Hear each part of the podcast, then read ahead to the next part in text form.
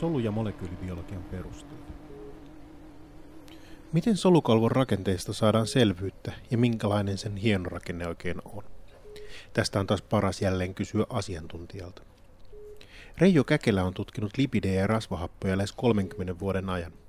Hän toimii Helsingin yliopiston biotieteiden laitoksella lehtorina ja lipidomiikan yksikön johtajana ja luvannut selvittää lipidien monimuotoisuuden syitä. Olen saanut hänet Skypen kautta haastateltavaksi. Oikein mukavaa, että pääsit ohjelmaamme ja voitko kertoa, miksi fosfolipidityyppejä on niin monia? Joo. Ähm, fosfolipidit on todellakin kovin monimuotoinen äh, ryhmä orgaanisia yhdisteitä ja, ja tuota, vaikka ne eroakin rakenteelta ja yksityiskohdiltaan todella suuresti, niin onhan niillä kuitenkin kaikilla karkeasti ottaen sama perusrakenne, eli niillä on joku tällainen vesihakuinen hydrofiilinen pääosa, joka kiinnittyy sitten fosfaatin välityksellä runkoon, jona toimii useimmiten glyseroli, kolmenarvoinen alkoholi, ja sitten tähän glyserolirunkoon on esteröity yleensä kaksi rasvahappoketjua, eli niin sanottua asyyliketjua. Poikkeuksen tästä rakenteesta fosfolipidien osalta tekevät jotkut svingolipidit, joissa on myös sitä fosfaattia ja jotka luetaan fosfolipideiksi. Niiden runkona on tällainen pitkäketjuinen swingosiini MS, joka siis tuo tuohon rakenteeseen jo tällaisen yhden pitkän hiiliketjun, jolloin rasvahappoja tarvitaan enää yksi kappale. Eli rakenne on pääpiirteissään samanlainen, mutta siellä on joitain eroja. Niin millaisia fosfolipideitä meillä on ja mitkä niistä on kaikkein tärkeimpiä? Näitä hydrofiilisia pääosia, niin sanottuja polaarisia päitä, niin kuin alalla usein sanotaan, niin niitä on todellakin useita erilaisia. Mutta kaikkein tärkein määrällisesti solun fosfolipidien pääryhmistä on koliini, koliini emäs. Ja noin 50 prosenttia solun kalvojen fosfolipideistä onkin fosfatidyylikoliinia. Sitten toiseksi tärkein määrällisesti on, on pääryhmistä etanoliamiini ja noin 25-30 prosenttia kaikista fosfolipideistä on fosfatidyyli-etanoliamiinia. Sitten noin 5 tai 10 prosentin osuuksilla tulee seuraavaksi fosfatidylseriinit seriinipääryhmänä, taikka sitten fosfatidyyliinositoli se sama joko 5 tai joskus joissakin solutyypeissä jopa 10 prosenttia fosfolipidien kokonaismäärästä. Ja sitten on määrällisesti vähäisempiä, mutta tietysti toiminnallisesti tärkeitä fosfolipidiryhmiä. Eli siellä on erilaisia pääryhmiä tämän hydrofiilisen alueen takia, mutta miten ne niin kuin käytännössä eroaa toisistaan?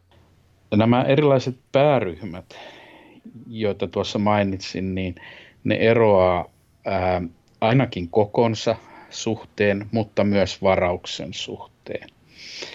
Fosfolykoliinilla ja rakenteellisesti läheisellä swingomyeliinillä on pääryhmänä isokokoinen koliinipää.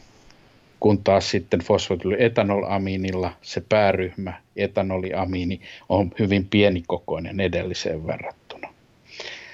Ja näillä tyypeillä, jotka tässä nyt mainittiin, niin niillä ei pääryhmässä ole mitään nettovarausta. Sen sijaan esimerkiksi fosfatylseriinillä on karboksiiliryhmästä johtuen tai fosfatyliinositolilla, inositolisokerin hydroksiiliryhmistä johtuen selvästi negatiiviset varaukset.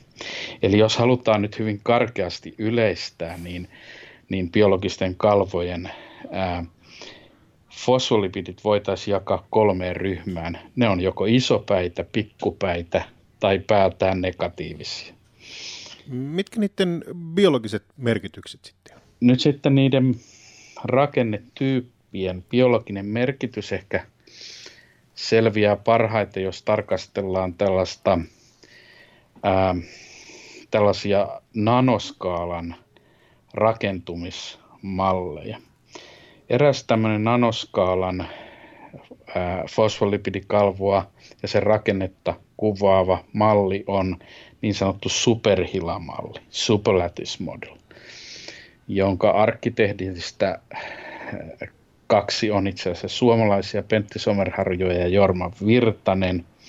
Ja tämä malli ennustaa, että kalvot pyrkis energialtaan minimitilaan. Ja tällainen energiaminimitila saavutetaan vaan, jos negatiiviset päät sijoittuvat mahdollisimman kauas toisistaan.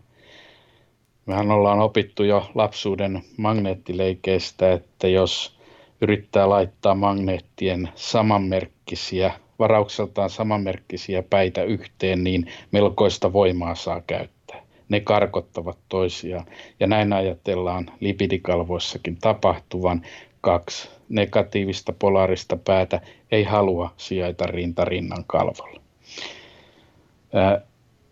Toisaalta jos me sitten pyritään rakentamaan tällaista biologista kalvoa vain isopäisistä fosfolipideistä, niin kun niiden polaariset päät pyörii vinhaa vauhtia sen lipidin akselin ää, mukaisesti ympäri, niin siinähän käy niin, että jos kaikki nämä fosfolipidit olisi isopäisiä, niin ne isot päät kolahtelisi yhteen ja energeettisesti se kalvo ei olisi silloin minimitilassa.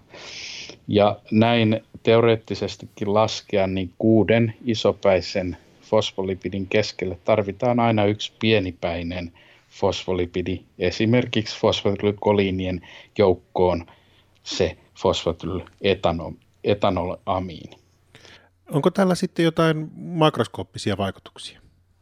Tällaisten rakenteellisten ja sähköisten väistämättömien realiteettien vuoksi siis kalvon koostumus ei voi olla satunnainen, kuten vielä 40 vuotta sitten kuviteltiin, vaan kalvo pyrkii aina energeettiseen ihannetilaan ja tämän mallin mukaan niin sanottuun superhilaan. Paras tällainen käytännön esimerkki ja todiste, jossa, jossa malli ja todellisuus kohtaa toisensa, on, on punasolun kalvo.